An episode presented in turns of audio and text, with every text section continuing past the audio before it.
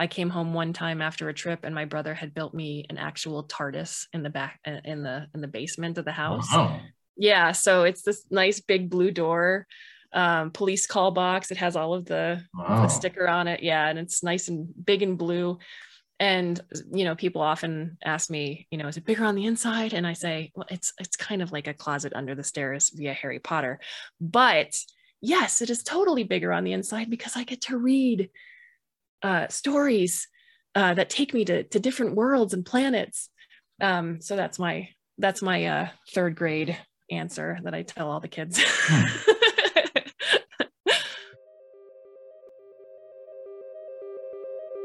You are listening to Geekdom Empowers, the podcast about people empowered through their geekiness.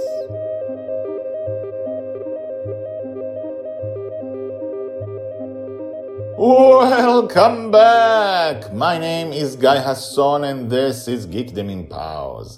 Geekdom Empowers, among other things, follows the personal paths of people who are often not highlighted but who make up a big part of the geek world.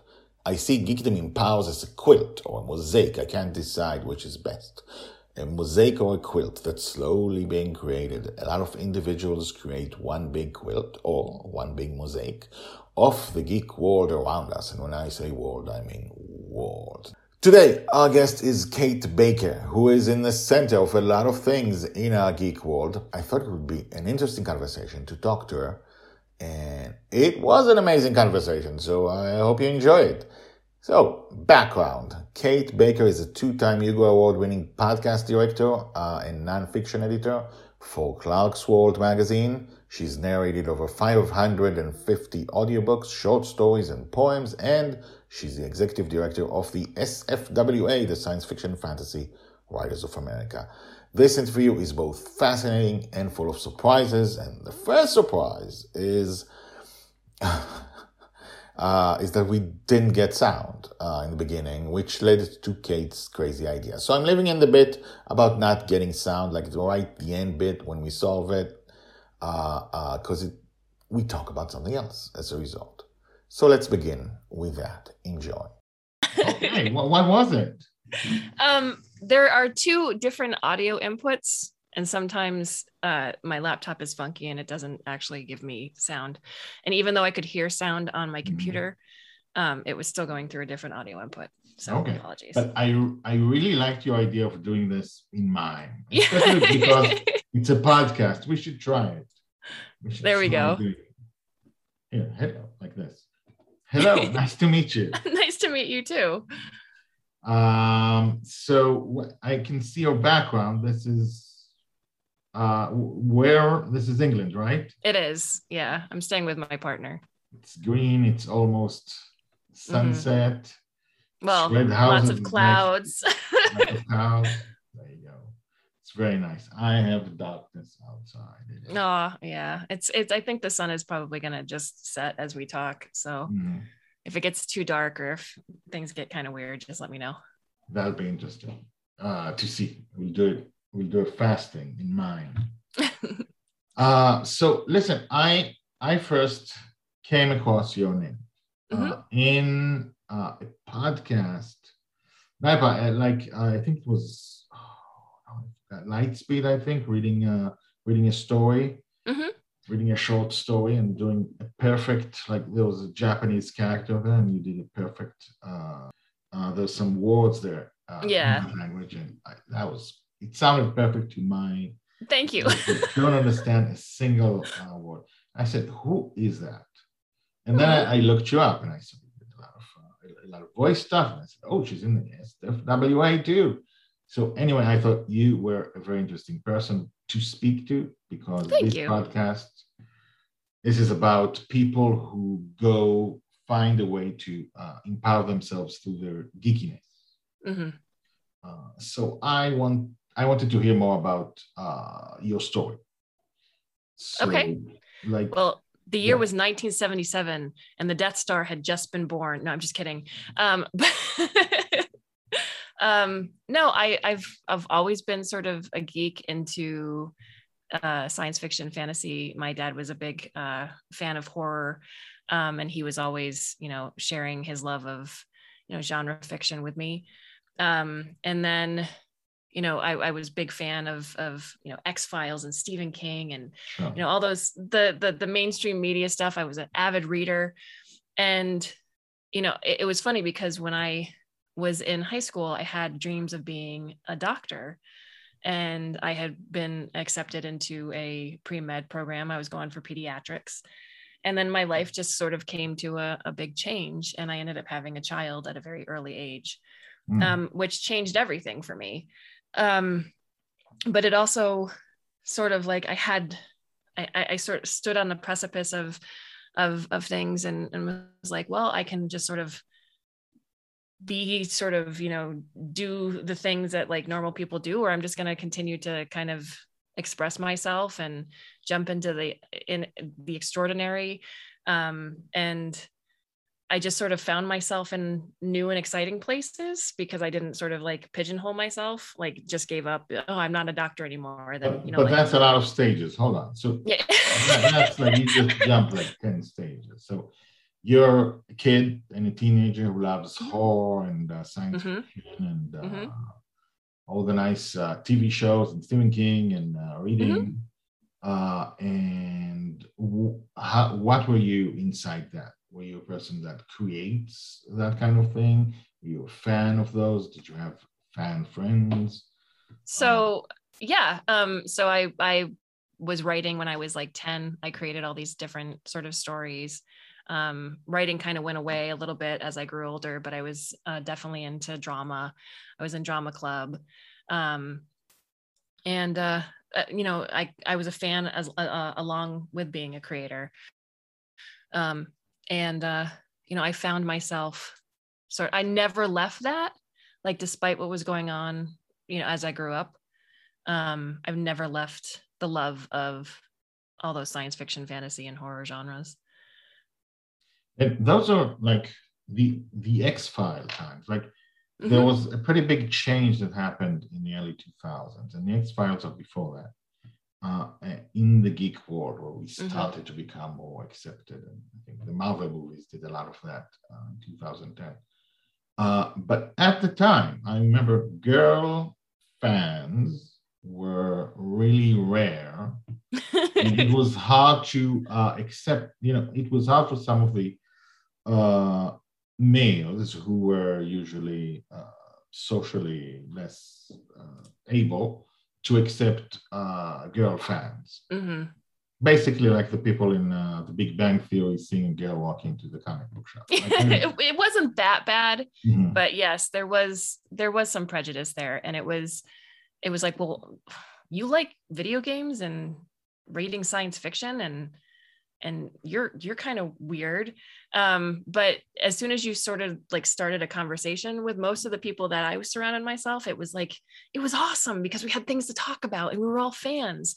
Right. um, but yeah there was there was extreme bullying. Like i you know oh you like star wars? Oh oh man you know um, I, I remember middle school and high school being kind of treacherous in terms of you know, if you were a geek or considered a nerd, you know, you were the lowest on the totem pole. And if you were a, a woman who was a geek and a nerd, you know, you were far below that even. So, yeah, I completely understand that. So you solved that, you got around that by having a group of close friends who, yeah, yeah, okay, yeah, absolutely. So we advance from there to somewhere in the teens where something changes or somewhere Yeah. So, I mean, I had all these aspirations of going to a college. Uh, I was accepted into a pre-med program. Um, and then, you know, uh, made some interesting life choices and found myself sort of scrambling at 19 with a mm-hmm. newborn. Yeah. Um, and then, uh, you know, I, I was, I was one of those, those uh, early adults who was like, hmm, so I'm going to, I guess, live with my life choices, but this changes everything for me. Um, so yeah, it, it was uh, definitely a monumental sort of uh, career trajectory thing. I've I found uh, I can't imagine what would have happened to me at age 19, where I'm hardly able to uh, handle myself uh, uh, with a kid. I know that at age 39, when I had my first kid, that got my head straight. Like finally figured out how to walk. I figured out how to be responsible, how to behave Mhm. responsible. And I, I think I'm hearing that's what happened to you. Like basically, Oh yeah. kind of figured out, okay, I have to do this and I have to do it right. So this is Mhm. how. Uh, and, yeah i uh, was always a caregiver in my family as well so i matured really really quickly due to some f- familial circumstances so it wasn't like having a kid was scary and um, you know i had no idea what i was doing because they don't give you a manual right um, but you know I, I think i i was okay as a parent even as a young parent um, because i had already had you know years of taking care of other people Sure. That's important. Oh, so how did you how how then did you move on? Like what was the next step? I mean, so I ended up working a variety of different jobs. Um, I was uh, doing a lot of retail, so I was a manager at certain like record record remember records record shops, um, and then they you know progressed to CDs. Remember CDs, um, and then I was like, I'm these not are going to this make new lot of technology. They're threatening to to take away our records, but you know, they're, they're just a passing fad. right um but uh yeah it was interesting because i was like i'm not going to make a whole bunch of money to support me and my child on this. Sure. um so i branched out and i became office staff for an insurance company in the united states. Um and then moving on from that i ended up getting uh, a much much better well paid job at a sales company out of massachusetts um, in the united states and then i found my way like this was all sort of a blur between all of that because nothing really sort of happened. Like it was just kind of like daily life. I was just sort of training and honing my skills. And then um, i ended up reading old man's war by john scalzi. Um, and became a part he had a yahoo remember yahoo? He had a yahoo uh, community um, and i started becoming um, a regular on that particular board and we just started forming a group and um, i ended up meeting john at the heinlein centennial. Um, and we just started talking we hung out um, and then i guess when they were looking for somebody uh, to take over for sifwa in terms of administrative support uh, because i had told him i had all this experience um, he called me and that's how i got the job with sifwa Interesting. So Yeah. is that what you call it inside the thing, Sifra? Yeah, so there's a there's kind of a debate with that right now. So some people call it Sifwa, some call it uh, Sefwa, um, but it's easier than going the Science Fiction Fantasy Writers of America every single time. But or SFWA. I you know I've I'm I'm on the Sifwa camp, but I know um, I think our president right now calls it Sefwa. So it's all dependent on what how you were taught. It's actually it's filled with a lot of smart people, I'm sure. So you you could probably have like 20 options. that. Sifwa. Sifwa. Ah. yeah, at, at some point when we added the fantasy part into the name, people were calling it Sifefwa. like, no. so they they simplified it and just was like Sifwa or Sefwa. All right. So so you- got a job. Mhm. The Base that basically fits your Yeah, it was like a dream come true. yeah. um it like it, it opened so many opportunities. There were times where i was walking to a convention say in new york city or doing something Sifwa related and i was like i just met I, like he just wrote a he wrote a book. She wrote a she they wrote a book that i really really liked and i just got to meet them and have like coffee with them. Like this is they're paying me to do this. Um and it, it was it was really cool and i think you know Sifwa was going through an evolution at that point where we were changing how we did business. Like we were a trade organization and now we're a public charity. So there was a lot of moving parts and sort of like evolution going on within the organization. But it was still like, it was, it is, and I, I said it was, but it is actually one of the coolest things that I've ever gotten to do. You're like, um, what is the job? I, I want to get the personal stuff uh, back, but I Yeah. do want to like I, I don't know anything about how how Sifwa works. So, So, What does your day consist of? my Like, day consists of a lot of well, I make uh, I help make decisions along with the SFWA board, uh, who are a group of volunteers uh, that get elected by our 2,100 strong membership. Um, and basically, we our mission is uh, it's it's a couple of things. Um, so we advocate for writers, and it's not just our members, but for the overall publishing, like the genre industry at large. Um, so we're constantly trying to work with uh, industry professionals to make the landscape a lot safer, um, you know, equitable.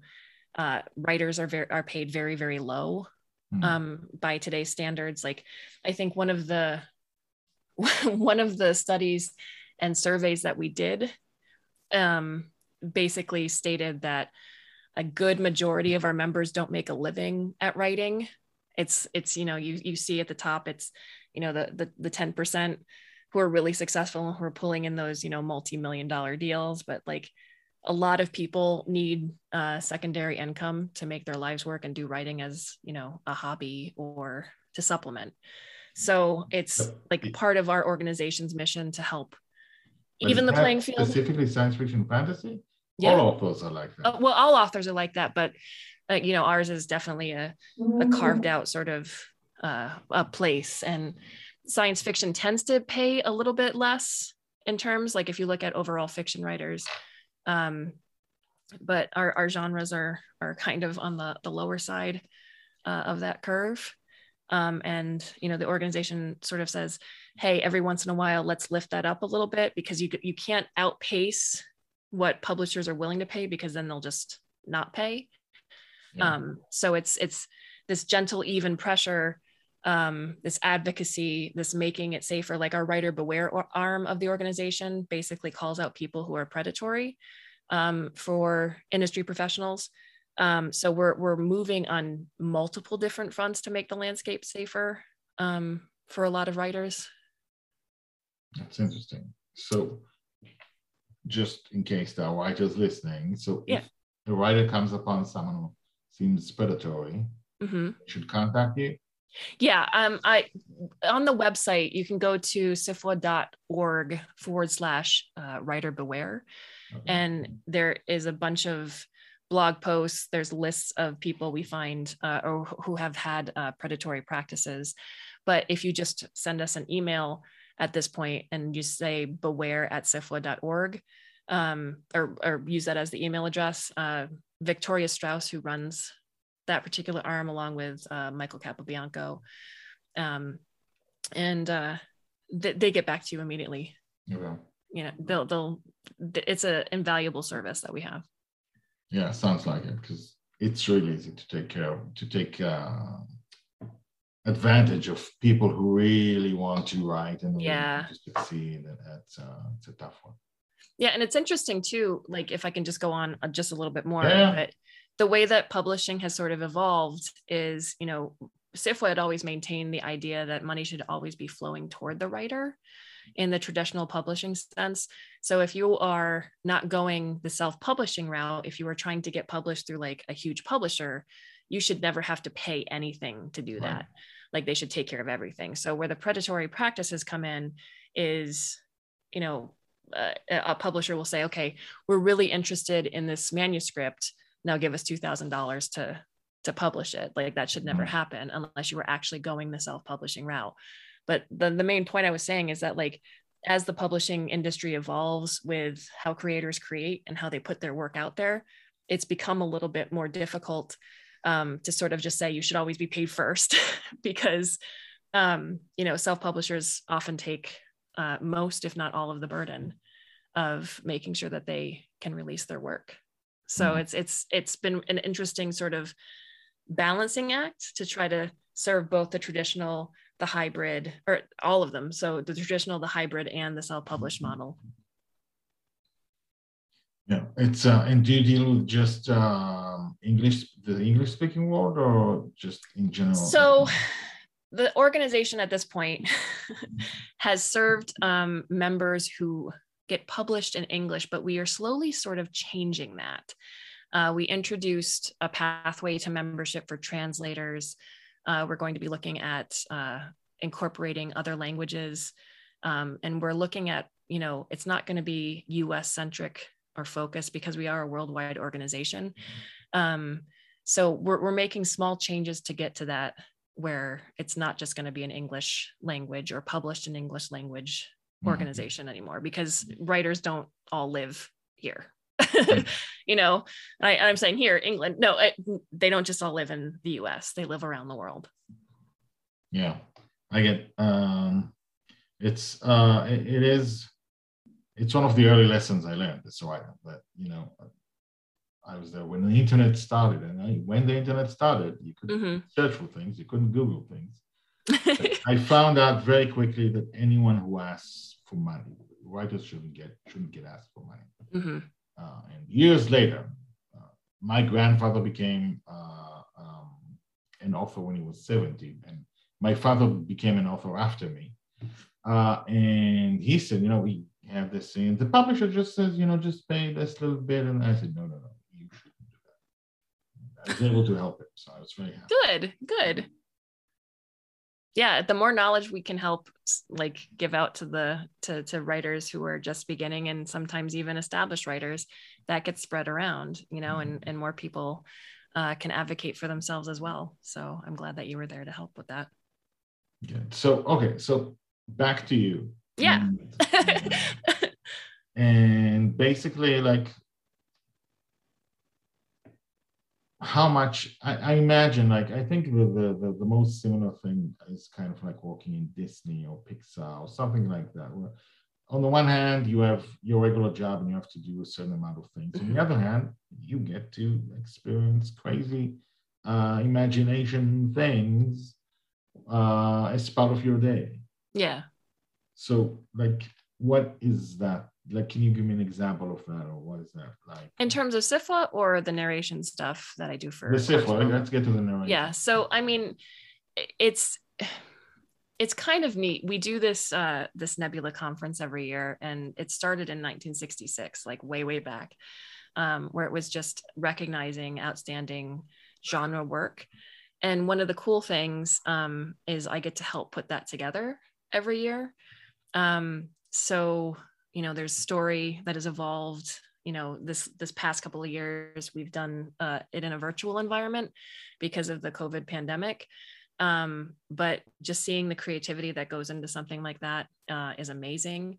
Um, yeah, part of the SFWA job also is to enable um, writers to actually do their work. And i think that is where the reward for me comes in is if somebody's having trouble say either uh, you know with the business side of things or even if they uh, are needing a little help during the pandemic, we had that COVID fund that would help writers.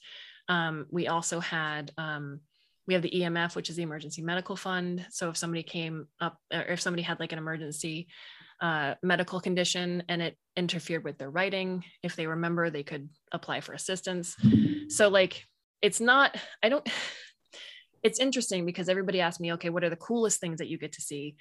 And aside from meeting sort of my heroes and heroines of, of the genre, I think I get to see how kind of the sausage is made. um, I get to do all the sort of unfun, mundane stuff as well. Um, but it's also sort of rewarding when you can help, like the organization does help people. Um, I, don't, I don't know if you're familiar with Peter Beagle. Yes. Um, yeah. Uh, so he was. Unicorn yeah, so he was having uh, some legal trouble, and SFWA stepped in and helped pay some of his legal bills, um, and he was able to win his lawsuit. Oh. And I think for me, at the end of the day, that like knowing that I'm a part of an organization that is willing to do that and and reach out and help um, is is huge. I, I love that. that makes me so happy.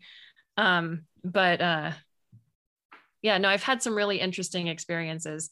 Um, I here's a here's an example. Like my second year on the job, I was in Washington D.C. for the Nebula conference, and the ceremony had just ended, and Neil Gaiman was in the room. And at that point, I had like a tiny, tiny crush on Neil Gaiman.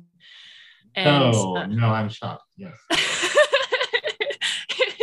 so, um, John Scalzi, like we like he was president at the time, and I was doing something and putting something away, and he's like, he's like, Kate, come here, and I'm like, what?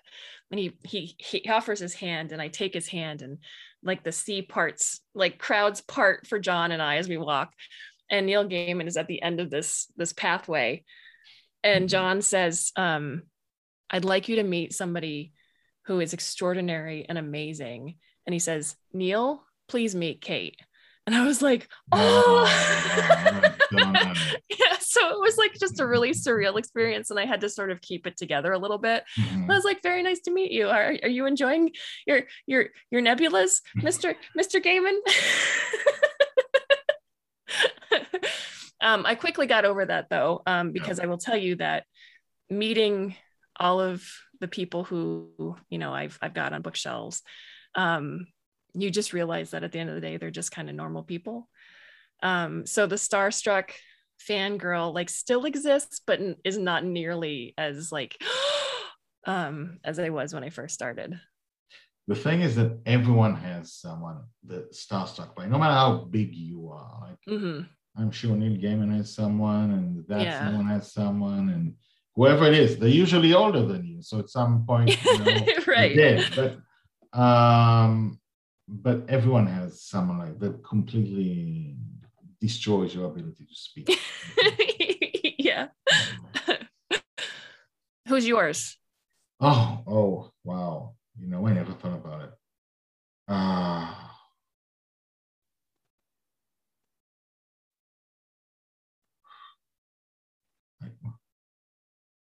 wow, I got stuck.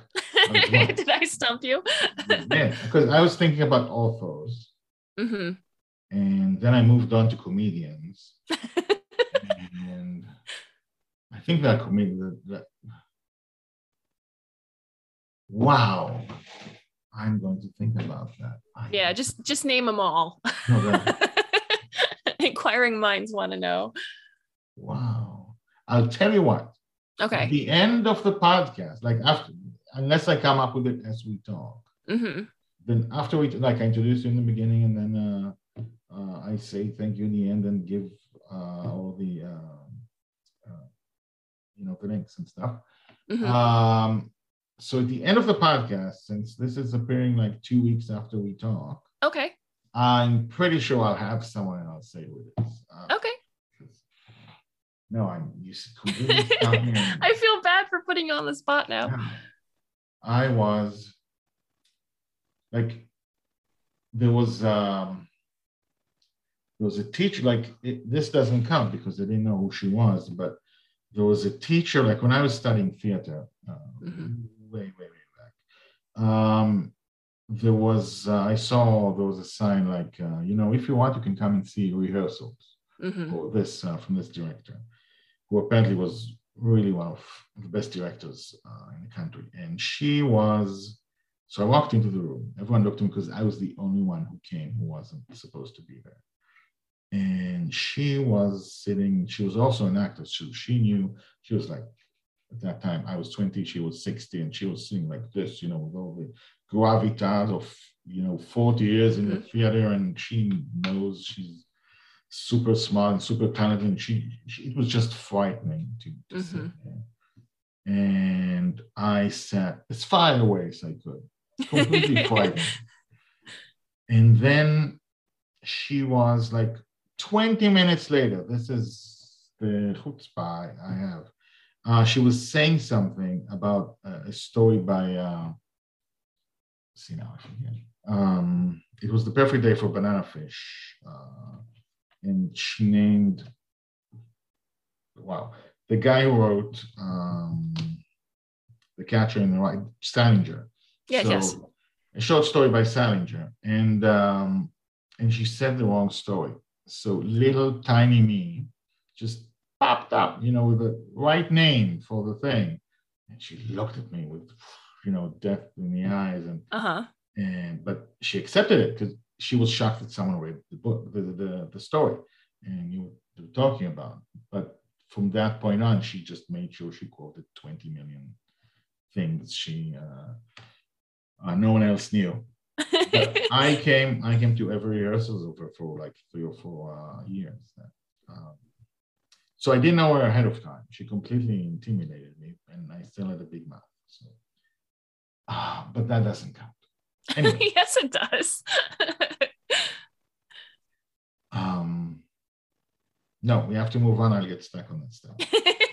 Let's. So, uh, who else intimidated you at the time? Like, if, if there was anyone else? Mm, intimidated me. Um, I don't know. Like, if I'm if I'm thinking about it, I think there's always sort of like a a barrier a little bit, like when you're meeting, you know, people that you admire, because um, you don't want to like mess it up. Because first impressions are always like, you know, the big thing. Um, so I was always trying to sort of comport myself and being like, okay, don't jump up and down. Yeah. Um, you know, there there's a, a great story that I like to tell involving Neil Gaiman again, um, but it was before I actually had the the pleasure of meeting him in person. He was at a convention that I was working, and my youngest uh, daughter at the time, uh, we were big Doctor Who fans. So he had just written um, uh, one of the episodes that I absolutely loved. It made me cry.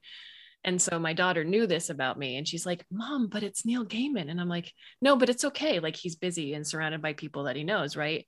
And her like 10 year old self, complete with this Gallifrey t shirt on, mm-hmm. just marches up to Neil Gaiman and she's like, You made my mom cry.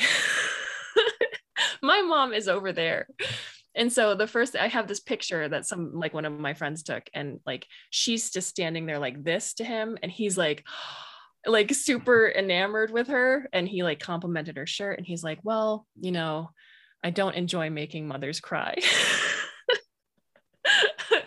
and that was like the best sort of thing because you know it was my daughter and she was fearless and she walked right up to somebody and i and i i wished you know to to circle back to your question um like it was intimidating for me at that particular time mm-hmm. but it wasn't intimidating for her um but i sort of i sort of learned a bit from her like just comport yourself jump in the water and see what happens you know if people are going to be mean to you then people are going to be mean to you and they're not worth your time anyway but if you don't say hello and you have the opportunity to say hello you'll be kicking yourself forever not to say hello so i say hello that's that's it's a lesson for life.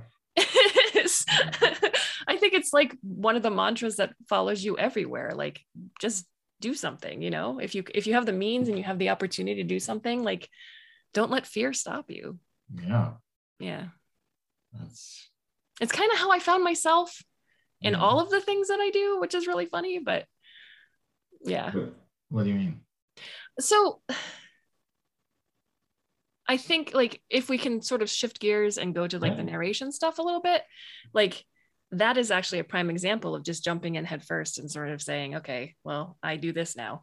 Um, so one of my friends, um, we used to play um, World of Warcraft, and we used to communicate because everybody was all over the world um, via a like a voice um, software, and it was called TeamSpeak. And he was sharing the fact that he was a writer with me and i was like oh this is so awesome. So i realized that at that point that teamspeak had a recording function on it. So i recorded myself reading his story. No. and i was like should i send this? I don't know i just wanted to send it because i was like um i don't know it was just one of those things where i was like hmm I should send this, but I shouldn't because it's going to seem like it's going to be really weird. No. But you should send it. And like this, the the the side that was like, all right, let's just see what happens, one mm-hmm. at that point, and I ended up sending it. He's like, you know, he's like, this isn't creepy at all, haha. Um, but you should really be doing this full time. You should be a voice actor. Wow. And so I was like, oh, That's interesting. Yeah. And so like I, I, I told that story for a couple of of of times to, to the various friends and StarShipSofa who is based here in England, um, was looking for voice talent. And so I sent a sample over to Tony and he said, When can you start? Wow. And so I was, um, so I started reading for Tony. And then um, I think I asked Mary Robinette Kowal uh, because she was already established as a voice actress um, and a narrator um, some questions via email we became you know uh, sort of pen friends. Um, and she was doing like Neil Clarke over at Clarkesworld had just launched the podcast for Clarkesworld magazine and she had a conflict and she couldn't get one of the uh, the podcasts done. So she gave she she gave neil my name as somebody who might be available so i get this email from Neil Clarke i know who, who he is in the the uh, the community mm-hmm. at that point sure and the email comes in and he's like can you turn around a podcast in 24 hours and i knew i could do it and i said yes and he said, How much would you charge? And I had no idea because I'd never asked for money before, ever. Mm-hmm. Um, and so I went to like the Voice Actors Guild or whatever, the, the, Writers Guild of America or SAG AFTRA to see what like voiceover rates were. And I quoted him some unbelievable price based on what I had gotten back. And uh, he's like, no, I, I can't do that. And I thought at that point that I just lost the job um so i sat on it for like five whole minutes and i'm i'm going okay what can i do what can i do and i just said well what can you do and we came to an arrangement on what i was going to be paid for that and uh, i turned the podcast in and that was the beginning of a nearly um, 11 years at this point journey with neil yeah so i ended up meeting him in person at lunacon which was a con- conference in new york city Mm-hmm. Uh, we had lunch. Um, we hung around. We became like con buddies. And then I went up to Montreal um, and he took me to the Hugo ceremony where we got to sit behind Neil Gaiman and he like laughed at me the entire time. Um, and then um, we were walking back to the to the reception and he said, uh, I have a question for you. And I said, What? He's like, How would you like to be a part of the Clarkesworld staff? And I was like, So yeah, so I I've been doing Clarkesworld podcasts ever since. And it's been one heck of a journey. Like I'd never, if you'd asked me 15 years ago if I saw myself working in the science fiction arena or doing narrations for for Neil or every other magazine that I've done for, um, mm-hmm. or have done like poetry readings or talked on panels at conventions or talking to somebody like yourself. Um, never in a million years. But it was just because I took that one chance and sent a podcast to somebody that you know said I could do the job. That and is unbelievable because just as easily that would have been stop stalking me and I know, I know. Yeah. Like don't don't ever contact me again. I'm calling the police. Um, but uh yeah. How much how much of a learning curve did you have? Like you had the natural talent to do it. But mm-hmm. were you then like did you then say, oh, I did this badly, I'll improve this, I'll improve this? Yeah, I think um, that was definitely one of the things that, you know, when I first started, I read very slowly. Um, I made a lot of mistakes. My equipment wasn't great. Um, if you listen to like the first couple of podcasts on Clarkesworld, you can tell like the mic isn't that wonderful. Mm-hmm. Um, so, and I've also done, um, again, I'm going to mention Mary Robinette Kowal, but uh, Mary Robinette does a uh, how to read your work aloud. And I took one of her workshops, mm. learned a lot of stuff there. I listened to how other uh, narrators um, kind of do what they do. So I'm constantly trying to take in information to make things better. But yeah, it was a, I've never, I'd never done it before. Like I, I enjoyed reading the stories. Um, but you know, I listened to listener feedback. Uh, people write me all the time saying, all right, you know, if you did this, or can I make a suggestion here, or you pronounce that word incorrectly, which happens. It doesn't happen as frequently as it did mm-hmm. when I first started, um, but it definitely happens. But, um, you know, over the 15 years that I've been doing podcast narrations and stuff like that, um, I'm definitely a better reader. I can go, I think my record is 12 minutes and some seconds without making a mistake, which is kind of on the good side of things. um, but it's uh it's sometimes hard uh especially if your brain is sort of not focused and you're reading. Um you just continue to stumble over your own tongue. Yeah there are bad um, days right? Bad oh yeah totally totally. yeah yeah and i find that like if i record in the mornings after i've had breakfast i'm I'm much better in terms of not making the mistakes. But if I'm tired or if I had a long day and I'm trying to get through something and it's just a slog, I'm like consistently stumbling. And I realized that like the more stumbles that I make because I don't stop the recording, um, it takes me longer to edit. So anytime that I can record in the mornings, I will, um, unless I'm up against some other weird And, and you edit your own stuff. I do. Um, I've actually, I don't think I've ever worked with a studio, but that was another sort of learning curve. Is I've used multiple different softwares uh, over the years. Um, I started on, I think, GarageBand on the Mac because I had an Apple product at that Mhm. point. Um, and then I graduated to Logic, I want to say. And then I'm currently on a PC because my MacBook broke and I had to learn um, Adobe Audition, which I think I actually prefer. Um, oh, and I was using Pro Tools for a while as well. But seeing how those different user interfaces work on all across all of them, I mean, they all have similar Yeah. type of of mechanisms, but like trying to tweak it and coming up with your best sound and learning about like when I first started this, I was locking myself in a closet, like surrounded with clothes. um, because that that dampens all the sound around you. Um, but I came home one time after a trip, and my brother had built me an actual TARDIS in the back uh, in the in the basement of the house. Wow. Yeah, so it's this nice big blue door, um, police call box. It has all of the, Wow. the sticker on it. Yeah, and it's nice and big and blue.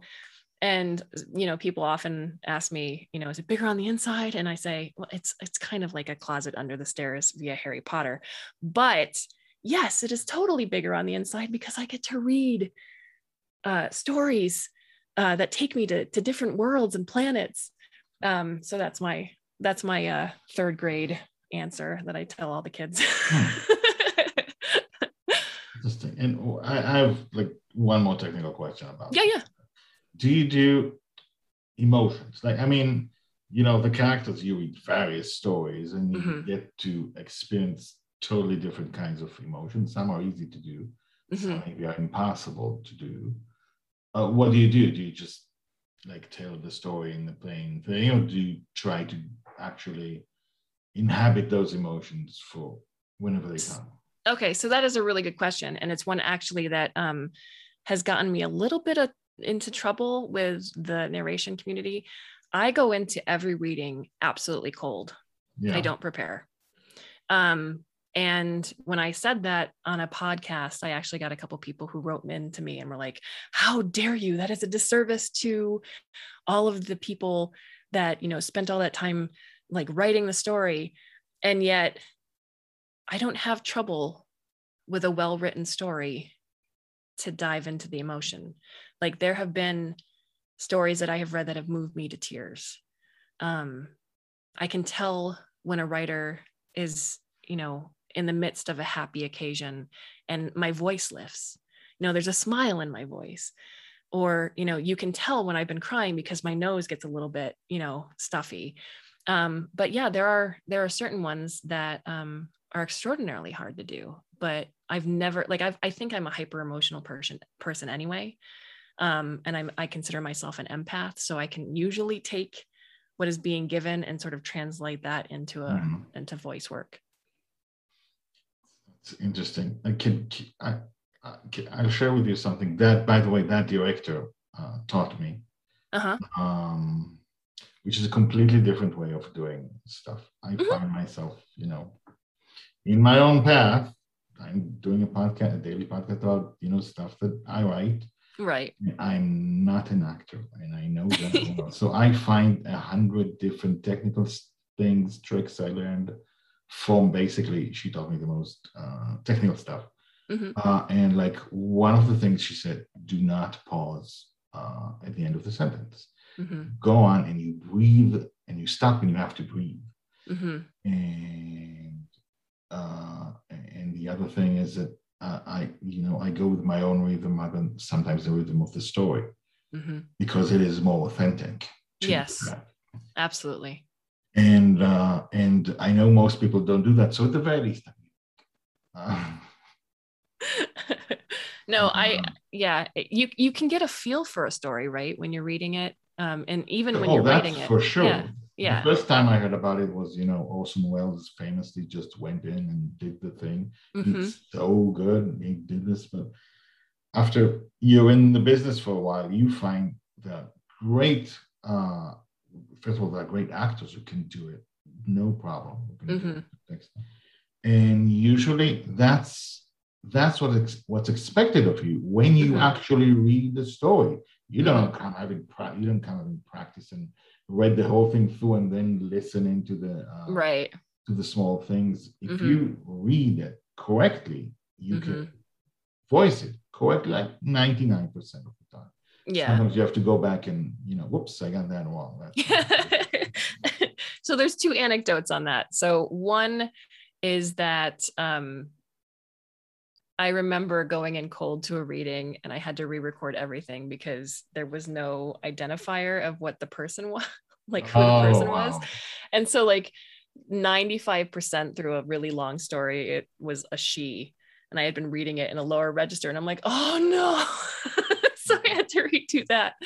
Um, but uh yeah, no, it's uh I had a second anecdote, but I can't actually pull it because it's just now gone into the wind.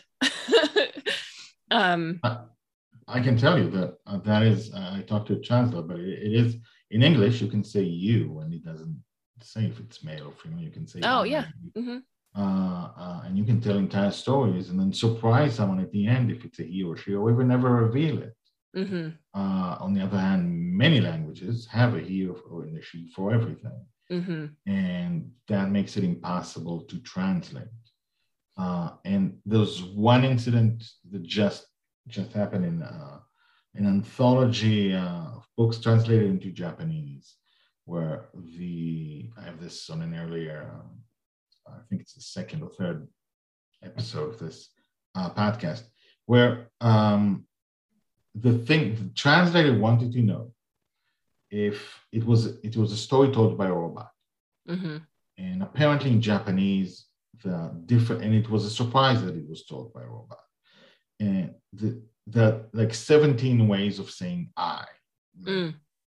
And each one means something slightly different. Like Mhm. in French, you have tu and you have vous. And it means Mhm. it's you, but it means it's slightly different. And that the fact that it was a robot presented a problem. and we don't know how the, uh, the translator solved it Mhm. how the translator said I without uh, it's it's strange. Mm. I just remembered what the other anecdote was. Yeah, go ahead. um you had mentioned you know just like not stopping and just kind of going with the flow of the story and i will tell you from experience that whenever i've second guessed myself and i've recorded like oh I, it doesn't happen often but sometimes there'll be a line where i'll be like oh no i want to say it a little differently like after i've, I've read it because i just keep recording um nine times out of ten it's the first one that i did that i go with Mhm. which I it's it's I, I I just find that kind of funny is that like I think you know as artists we tend to second guess ourselves when we tend to get it right. Um and I was just I was looking at the statistics of that and I was like, wow, you know, maybe maybe have a little bit more confidence in yourself, Kate. Yeah. So okay, so let's return to your like uh, story overall. Like, yeah, yeah. So you you began working uh, in Sifwa, hmm and then uh, and, and you, you also started working on uh, uh, doing some voice work. Yes. and how like when did you feel at home I don't feel at home at any point. You don't feel at home yeah. No, no. I think this is an extraordinary position to be in, but and I'm and I'm consistently grateful for it. But it's one of those things where everything changes so quickly. Like even in my short time with Sifwa and with Clarkesworld, like we've made monumental, you know, updates. We've evolved, um, and I think I don't think I will ever feel at home per se or comfortable because I think once you get comfortable in something, you kind of give up on learning new things and trying to evolve your own craft. Um, and I don't ever want to be comfortable. I, I always want to like the challenge. I want a challenge. do you ever feel like uh, some of the uh, writers you, you've met, you've changed something in one of their stories or books as a result of like something you said. Yeah. So there's been a few of them actually who've written to me after I've, you know, narrated one of their podcasts and we've released it and said, you know, I didn't think of, you know, the emotion that you I think it was actually uh, Peter Watts. Um, it was like one of the first stories that I ever did for Neil over at Clarkesworld and it was The Things by Peter Watts, and it was uh, if you're familiar with the horror movie The Thing by John Carpenter. Yeah. Um, he wrote from the perspective of the thing instead of uh, all of the group that was originally involved in the story and in the movie.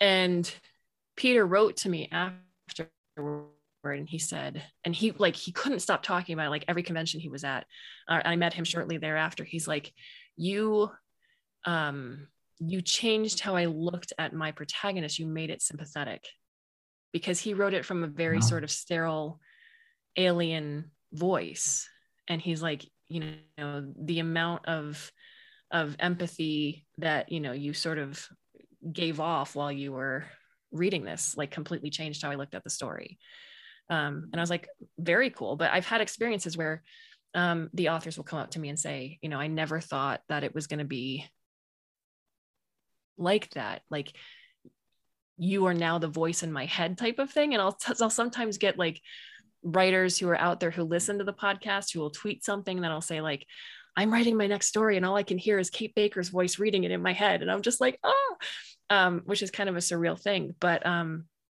yeah it's uh it's been different and and sort of fun and sort of terrifying at the same time um to hear feedback like that but the answer to your question is yes interesting so have you ever had the opposite thing happen there was a i think i just saw a youtube with stephen fry mm-hmm. like master almost everything including voice work and uh he was the one doing the uh, harry potter uh, mm-hmm. audiobooks. And like he started with number one, and someone said Harry pocketed it, pocketed it, and he couldn't mm-hmm. say it. I, mm-hmm. failed to say now. He said pocketed it. oh no! And he couldn't get it right. Like he, mm-hmm. he really is a master at the thing, and he couldn't say pocketed it. So, mm-hmm. wow, it is hard. Pocketed, pocketed it. Pocketed it.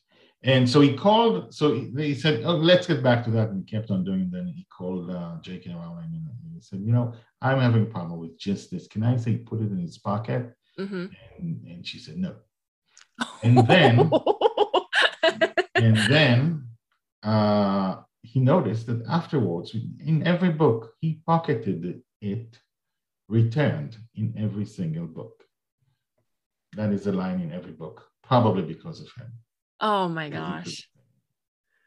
No, I mean I I think the only thing that I've there's some people who don't like the cadence of my voice like we've had uh Neil has gotten some letters um where you know f- forgive the terminology but uh somebody said that I sex up the mic. I'm, I'm still not sure exactly what that means. And I think I just want to say some, some, of those comments are probably because and so I'm like, th- thanks. Um, but other like the only other like really terrible like it wasn't terrible criticism, and I should have probably did a little bit, but like in the beginning of Clarkesworld, we have the story that took place in Ireland. And I tried to do a Dublin accent and I failed completely. And I actually had some, you know, there was a um, an Irish, uh, I think a Dublin resident who was like, please don't ever do that again. And I was like, Okay, I'm very sorry. Please forgive me. So uh, I will not be attempting a Dublin accent until I've had years of study um, and doing, you know, a proper one. So what what like what would you do if there was a story with someone who is South African and German and French and mm-hmm. uh, Irish and you know yeah Chinese so and...